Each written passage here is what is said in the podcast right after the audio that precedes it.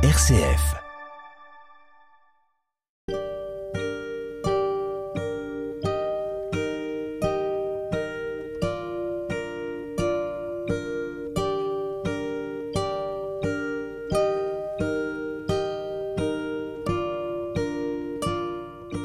En ce temps-là, après la traversée, abordant à Génézareth, Jésus et ses disciples accostèrent.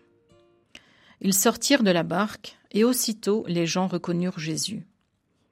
Ils parcoururent toute la région, et se mirent à apporter les malades sur des brancards, là où l'on apprenait que Jésus se trouvait. Et dans tous les endroits où ils se rendaient, dans les villages, les villes ou les campagnes, on déposait les infirmes sur les places. Ils le suppliaient de leur laisser toucher ne serait-ce que la frange de son manteau. Et tous ceux qui la touchèrent étaient sauvés.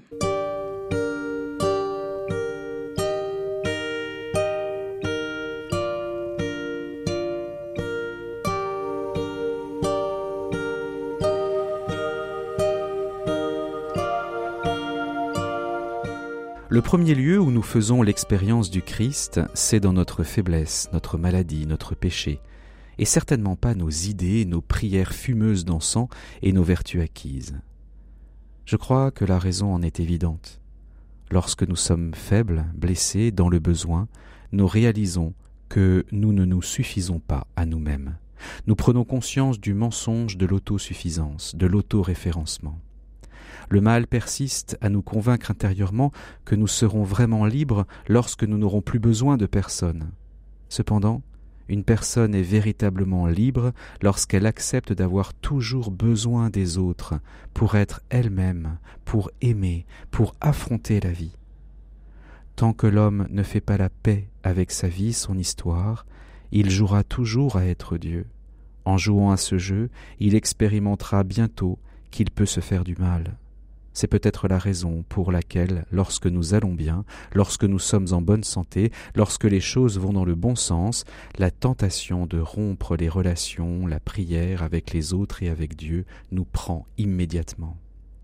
Être humble signifie comprendre que chaque navire a besoin de son ancre, de son gouvernail, de sa voile. Sinon, ce n'est pas un navire qui va quelque part, mais seulement un navire fou, un bateau ivre à la dérive. En ce sens, nous devons apprendre à regarder avec des yeux neufs même nos périodes de crise, car elles nous rappellent vraiment l'essentiel dont nous avons besoin, des frères et notre Dieu. En ce temps où l'Église de France révèle tant de scandales et d'incompétences humaines et courageuses pour conduire, diriger, respecter, consoler et réparer, et enfin traverser la tempête, osons, chers amis, chères sœurs, chers frères, la fraternité. C'est d'elle et à notre niveau, en famille, avec nos proches, nos amis et peut-être nos paroisses, que jaillira l'espérance, la foi et la charité. Commençons petits, mais commençons vraiment.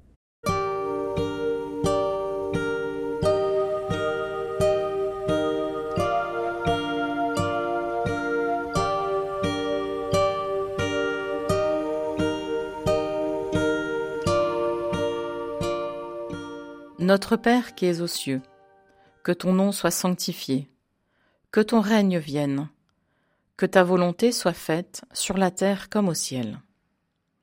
Donne-nous aujourd'hui notre pain de ce jour. Pardonne-nous nos offenses, comme nous pardonnons aussi à ceux qui nous ont offensés, et ne nous laisse pas entrer en tentation, mais délivre-nous du mal. Car c'est à toi qu'appartiennent le règne, la puissance et la gloire, pour les siècles des siècles. Amen.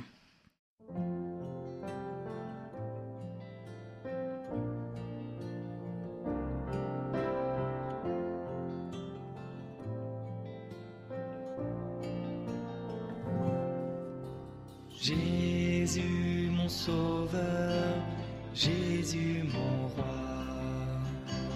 entends ma prière qui monte vers toi, ô Seigneur, entends mon chant.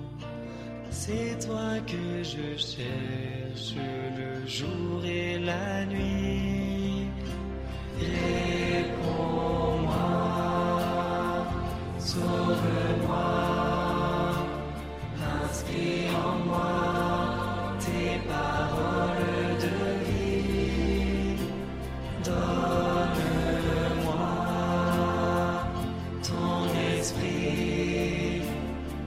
Christian.